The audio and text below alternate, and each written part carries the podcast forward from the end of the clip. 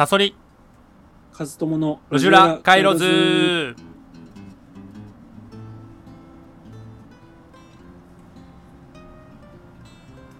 このラジオはストーリーテラーを自称するストーリー研究家赤いサソリと大学で哲学を専攻していたブロガー本業編集者の和友さんの2人でお送りします。エンタメ作品や社会の論点についてお互い意見を交換し合って思考を深めていくそんな内容となっております。毎週金曜日のこの時間は映画作品の批評を行います。今回の作品はシザーハンズです。はい。えー簡単にちょっと作品紹介をするともう本当によくあるおばあちゃんおばあちゃんの語りから始まりますね、ベタベタだね。なんかこう本当に幼い子が「おばあちゃんなんで雪は降るの?」って聞いておばあちゃんに「それはね。それはね。昔ね。うん手がハサミの男がいたんだ」と。どっちだっけ？え？いやハサミが手だったっけ？うんああ どっちだっけね。まあまあいいや、うまあそで、うん。えー？とか言って。そっから話さなきゃいけないねーって言って階層に入ってくんだよねそう。あの結果知るとさ随分遠回りだよね。ずいぶん遠回りだね。どうして雪が降るのって言ってさうん。それはね手がハサミの男がいてねって えでも手遠回りかな？あまあ遠回り。さいやまあそうか。そっから話さないとだって一応そいつが降らせてるっていうことになってるわけだから。まあまあまあまあ、うん。そうかそうか。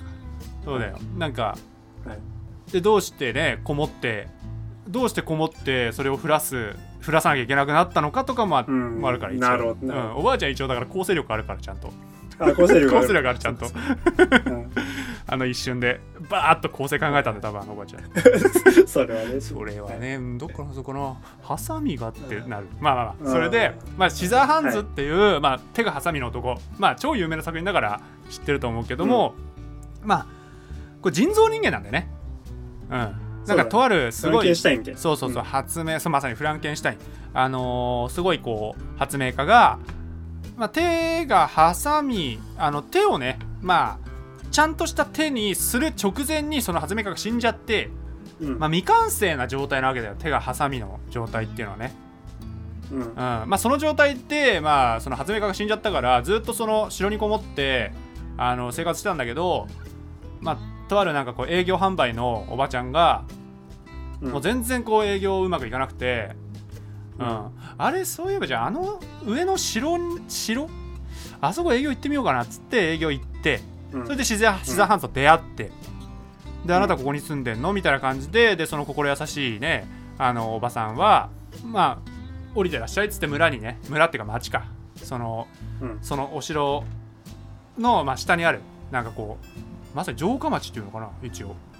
だその町、ただうん、その別に王国とかじゃないのううん。んじゃないから。じゃないか、まあ町で。まあ、町に、まあ、シザーハンズをも連れていくってで、まあ、最初はなんかこう物珍しい感じでえーみたいになってて。でしかもシザーハンズって手がハサミですごいこう器用でねあの庭とかの庭師みたいなことができるからでしかも芸術的な作品できるからっつってこうどんどんどんどんチヤホヤされてでうん。その後なんかいろいろとこうペットのトリミングをしてあげたりとかあとはヘアカットとかも まあしてあげたりとかしてすごいこう人気になってでテレビとかにももう取り沙汰されるぐらいなんだけど、やっぱりこうどこかこうずっと人と接してこなかったからなかなかこう社会的な常,、常識とかもないから、うん。でしかも手がハサミだしこうふとした時にこう顔に触れて傷つけちゃったりとかしてだんだんだんだん。怖がられるんだよね、それで。うん。あのでやっぱりこいつは怪物だってなっちゃってそうそれでいやちょっと省きすぎたなさすがに。あの雪降れなくなっちゃう。雪降れなくなっちゃうなそれ、ままあでもそこでねあのえっ、と営業に来てくれたおばちゃんの娘に恋をしてシザーハンズが。うん。うん。それでなんかいろいろとこう邪魔者邪魔者みたいなこと言われるんだけどその娘だけはなんかこうシザーハンズのピュアなところ。うん。なんか嘘つけないところとか正直なところみたいなところに惹かれてうん。うんなんかそういった感じでなんかこうこう愛し合っていくんだけど、まあ、結局はなんかこう村の人に追いやられちゃってうん。うん、そんで一緒に住めなくなっちゃって、うん、なんかその時にシザーハンズがなんか最終的に氷の彫刻みたいのを作ってその氷の破片氷の彫刻を作る時の破片が、まあ、バーッとこうあの溢れ返ってこう雪みたいにふれふ降って舞ってねその周りに、うん。うん。それでそれを見てわーみたいなその娘恋したうん。恋人がわーって踊ってる姿、うん。うん、なんか、それをなんかなんだろうね。なんて言うんだろう。なんかだから降らしてるのかな？よくわかんないけど。どうなんだろうね。うん、よくわかんないけどね、うん。まうん。ああの2人一方シザーハンズはまあお城で。そして普通にうん。その恋人はまあ普通に町で暮らす離れ離れになって暮らすようになってからもうなんかこう雪が降るのはシザーハンズが氷をそれやってるからなんだよね多分。うん。うん。まあそういう中でもおとぎ話。うん。まあざっくりとこういう感じだよね、そうだね、その、うん。手に、あ、だ心優しいけども、手に傷つけちゃうものがあるからこそ、自分の好きになった人も、こう、抱きしめることができない。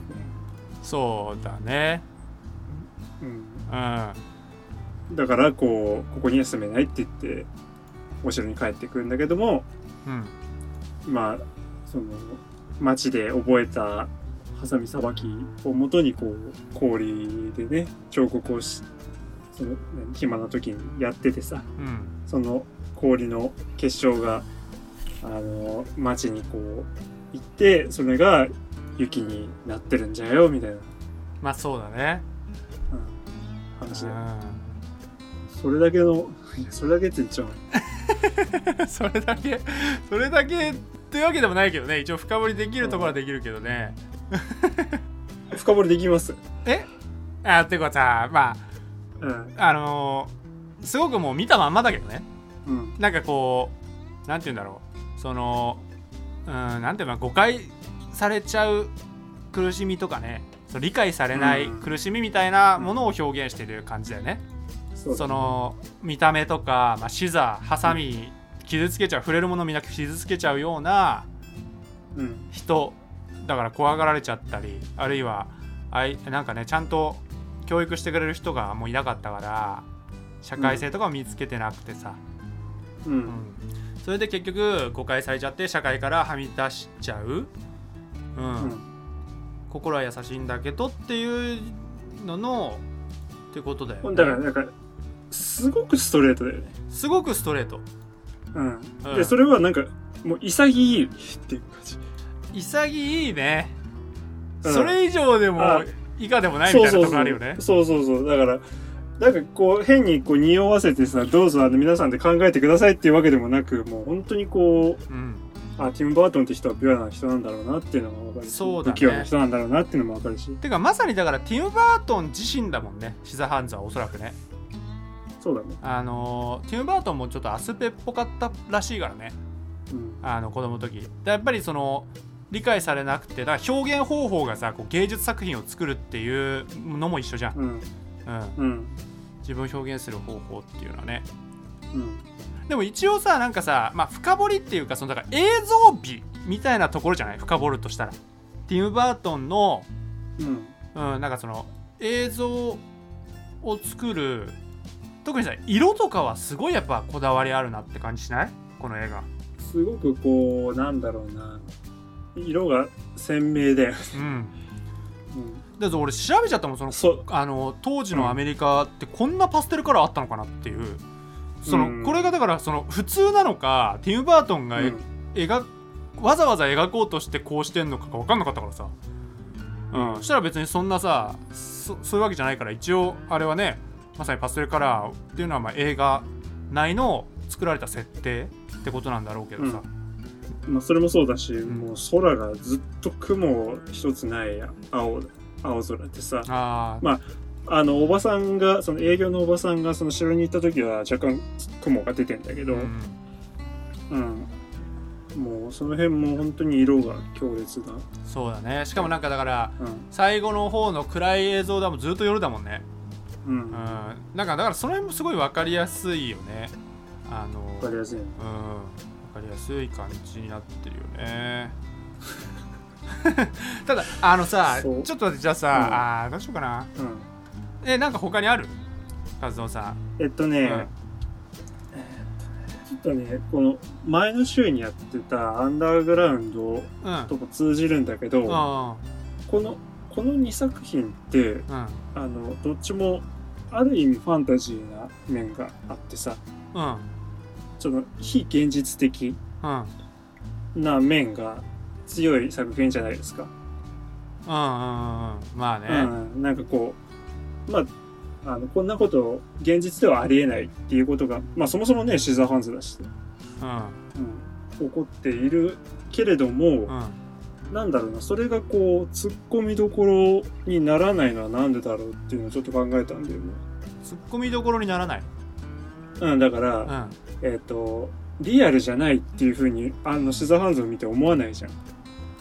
こんなのはリアルじゃねえよっていうふうに。あーでもさリアルじゃなさすぎるからじゃない？それは。うーんそれはまあそうなんだけそのどだからリアルだったらそのなんかドラえもんとかをさ、うん。リアルじゃないって言わないじゃん。そう。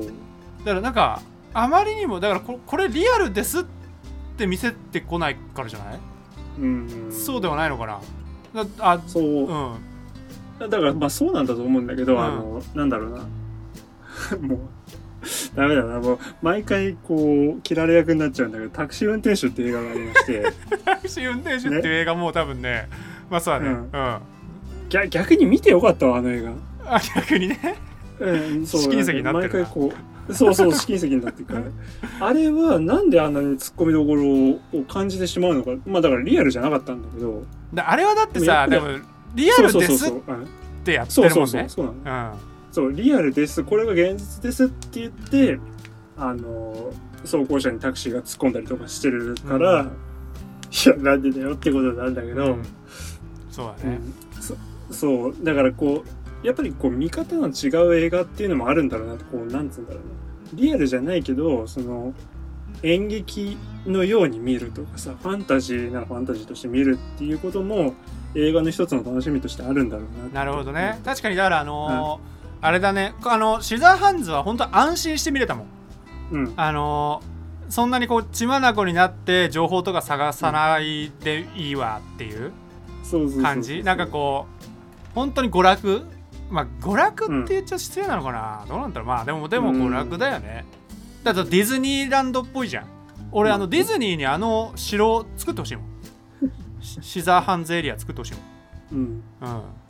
だからそういうそう。そういう感じだよねだから人間の内面を描いた映画とかそのなん俺のが人間をどう思っなんかちょっと前に話あったじゃん。その僕がどういうふうにあの人間っていうものを考えてるかによって作品のあの優劣っていうのもちょっと変わってくるかもしれないって話あったけど、はいはいはい。それとは別に、うん。ファンタジーならファンタジーとしてこの映像を見てこうあいいなって思う映画の楽しみ方もあっていいなっていう確かに確かうん、なんかそういうのをいろんな映画の見方があるんだなっていうのをあの教えてくれるっていうあー。か再確認させてくれる。確かにね。あでもうんあじゃあさえっとちなみにうん。この路上落下色図で題材になってても見る？こういう映画ってちなみに。そのこういう内容って分かってて。うーんだからなんうーん。俺ね多分ねあんま見ないんだよね俺。うん。あのこの会話では結構その論点とかをさうん。2人で話し合って、うん。でなんかちょっと大げさに言うなら人生とは何かみたいなのを共有し合うみたいなさ、うん。ところもあるから、うん。あのあんまりねファンタジーっていうのは扱わないかもしれない。あこのラジオでは、うん、あじゃあじゃあ別にだからそのラジオとか関係なかったら見るってことよ。ああそういうこそうそうそう。その普通に娯楽としてこういうのって見る、とああ見ると思うよ。あそうなんだ。れは気分によって、うん、あ俺だからねだってうん。なんだろうえっ、とその辛い重い作品ばっか見れないじゃん人って。まあねだからそもそも映画はあんま見ないからね。あのでたまに見るんだったら考えさせてくれた方がいいって思っちゃうタイプだ、俺は。その、うん。だからこの人さバットマンとかもやってるじゃん、うん、バットマンとか俺見ないもん多分。やバットマン意外にね深かったりするんですよかっこよかったり？深かったり。あ深かったり？うん。あそうなんだ。まああーまあね。まあでもそうだね。そそうスーパーマンとか見ないよ見ない。だから完全娯楽って分かってたら俺多分見ないんだよね。うん。うん。まあたただシザーハンズについてはシザーハンズについては結構そのティム・バートンの生みの苦しみみたいなのが伝わってきたから。っあ生みの苦しみ？ていうかその本人がの内面がこういう人なんだろうなっていうのが伝わってきたから純粋娯楽っていうよりはちょっと半分芸術でもある。まあそうだよね。うん、そうだよね。まあそう考えさせら考えようと思えば考えられるよね。うん。うん。確かにね。えでもさツッコミどころは俺結構あったけどね。それは何？その例えば営業のおばちゃんがなんでそんな連れてくんだよとかそういうこと？ああいやそこはそうでもなかった。そこはなんか物語としていいんだけどうん。別に物語ってさ始まんないからさ。うん。それはなんかツッコミどころというよりはまあなんかいいんだけどだからその俺はなんかそのキムっていう子？まあだから一応のヒロインでそうヒロインの子がやっぱそのジムにどこに惚れたのっていうのとかその惚れてないんじゃない？あ付き合ってないってこと？あの二人。そういや僕は惚れてはいないと思ったよあどういうこと？それちょっと待って惚れてないのにえでも普通に車降りた時、そのキスして別れたりするじゃん。ああまあまあまあそっか。らそのいやでも。えでもだからその最悪な女みたいになっちゃうよ。惚れてなかったとしたら。いや俺結構ひどいやつ。だ金持ち金 金持ちなわけじゃんジムって。金づるみたいな。そうそう。あ本当？でむしろそのなんだろう男に愛想つかしちゃってうん。その場のノリでみたいな。その場の風ノリで？に見えたけど。うん。だかあら別にそのジョニー・デップに対してあうん。恋愛感情を持ってたようには思わなかった、あー。あーなるほどね。うん。あー。結構僕あの子はなんだろう。結構嫌なやつ。あー嫌なやつだと思ったんだ。うん。うん。確かにね。あと別にさツッコミどころってわけじゃないんだけどすごいさその最初の受け入れ早い受け入れるよね。でもまず。まずは受け入れんだなと思った。なんかあれはなんかなんだろう。アメリカ的なのかなと思ったんだけど。そんなことないや手にハサミついてたら。なんか日本だったら絶対おかしいよね。その一応だから実害が出てからさ排除するじゃん、まあでもあのアメリカ的だなと思ったのは、うん、そのあなんか新しい人が入ってきたらパーティーしなきゃいけねえんだなみたいな、ああパーティーしなきゃいけない？ああ確かにね。そう。お目見え会みたいな。はいはいはいはい。そうだよね。日本はあんまないよ。ねまあ日本ないね。うんだなんかその日本で日本っていう社会でだシザーハンズみたいなものを描こうとした時ってもっと悲惨なことになりそうだよね。うん。なんかもっと無理だよね。もう一発目の馴染むってこともないと思う。ん。うまあだからもうほんと泣いた赤鬼みたいになんだろうね。気持ち悪いってなって。うん。うんでなんそうこれでなんかか殺人鬼みたいになっちゃうと思う。殺人鬼みたいになるかあのなんかもう一人のシザーハンズがいてあの俺が手助けしてやっからみたいな。俺が手助けしてやっから？あはは泣いた顔に泣いた顔に系ね。うん。そうなんかなるほどね。ホチキスくんみたいなのが出てきてさ。いや確かに。なんか本当にそういうだ警戒心強いもんね日本の社会って。そうだね。警戒心でさ、あのーあとはねその障害者として扱ってる感じうん。もうなんかすごいよね。その怪物だーとかじゃないじゃんうん。うん、なんかまずまずはしょあの結局怪物になっちゃうんだけどあのなんかさ戦争で足打たれたみたいなおっさんいるじゃん、うん。あのパーティーの時に、うん。お前自分のこと障害者なんて言わせんなよみたいな。うん。障害だなんて言わせんなよって俺も戦争から帰ってきて足打たれて障害足動かないけどみたいな、でも大丈夫だからみたいな。うん。そいやでもあれはあアメリカ独特っていうことでもないんじゃないかな。どうなんだろうね。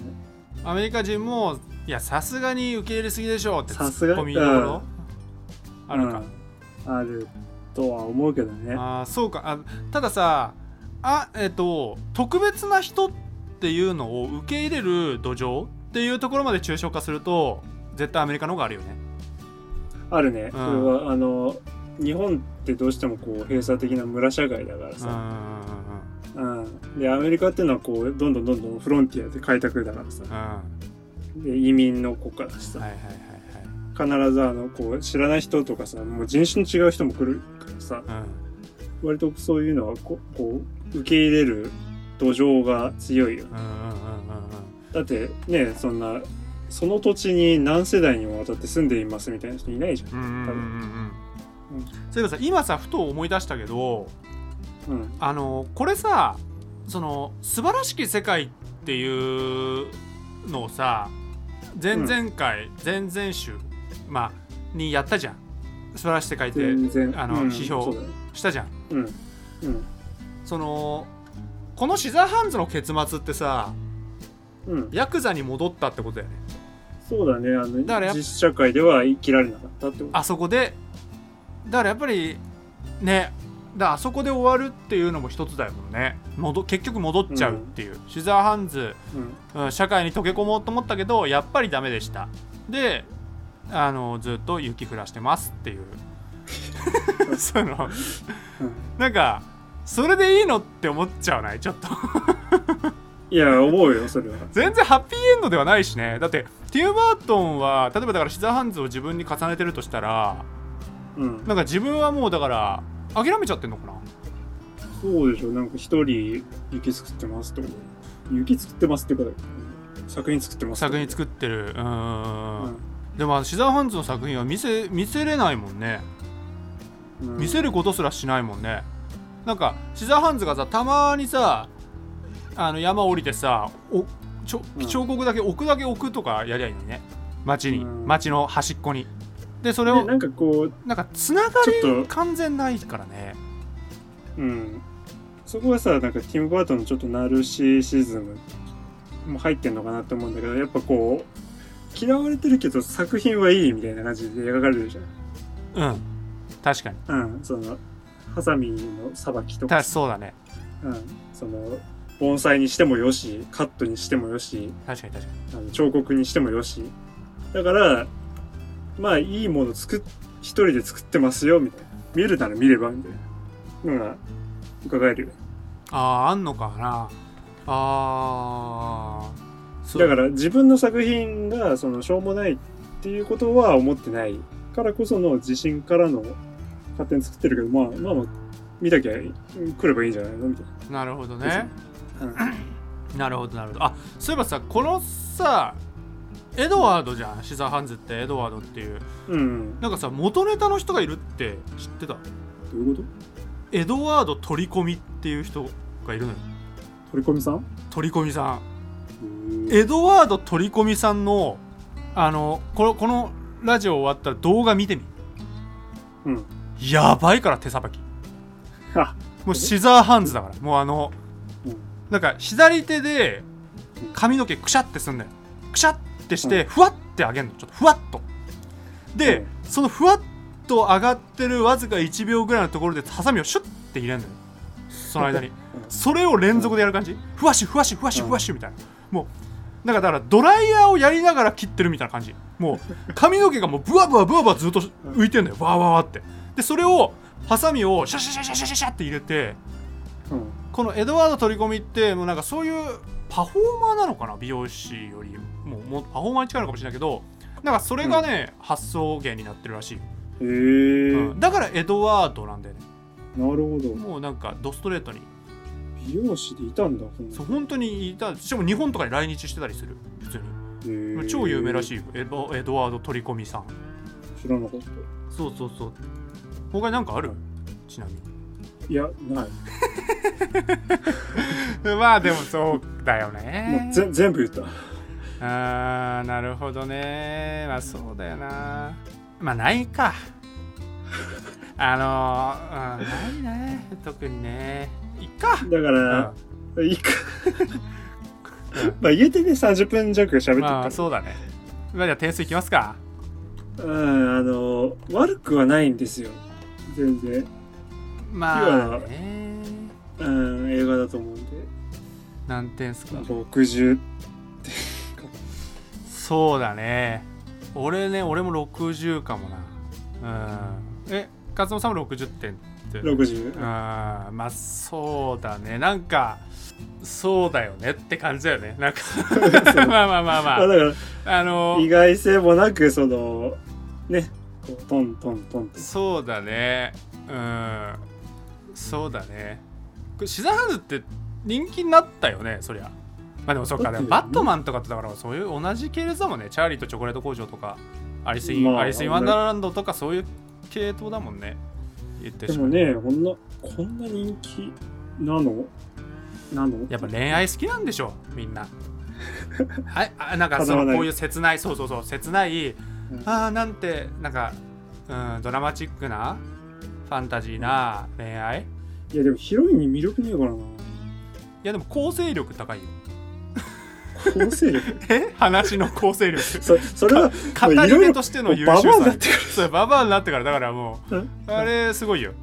それはね。そそうなんだろうけど。そっから入るんだ。みたいな。いやいや。まあでもそこから入らないといけないんだそけど。それはいいんだけど。うん。いいのうんうんそうなんだよね。こそうだうあんま悲劇性がないっていう。うん。そうだね。だあの本当その辺さ割と突っ込み始めると本当あのキムっていう人のひどさ分かってくるよね、うん。だって平気で結婚とかもしてるわけじゃん。で孫もいるわけじゃん。そうだね。でなんかえ？でさなんかなんで会いに行かないのっつったらさいや一番美しい時の私を覚えててほしいみたいなさ。なんかそれもなんかちょっとエゴっぽいじゃんなんか。ああなんか向こうにはすごい寂しい思いさせてるわけじゃん。会いに行ってやったらいいのにって思うし。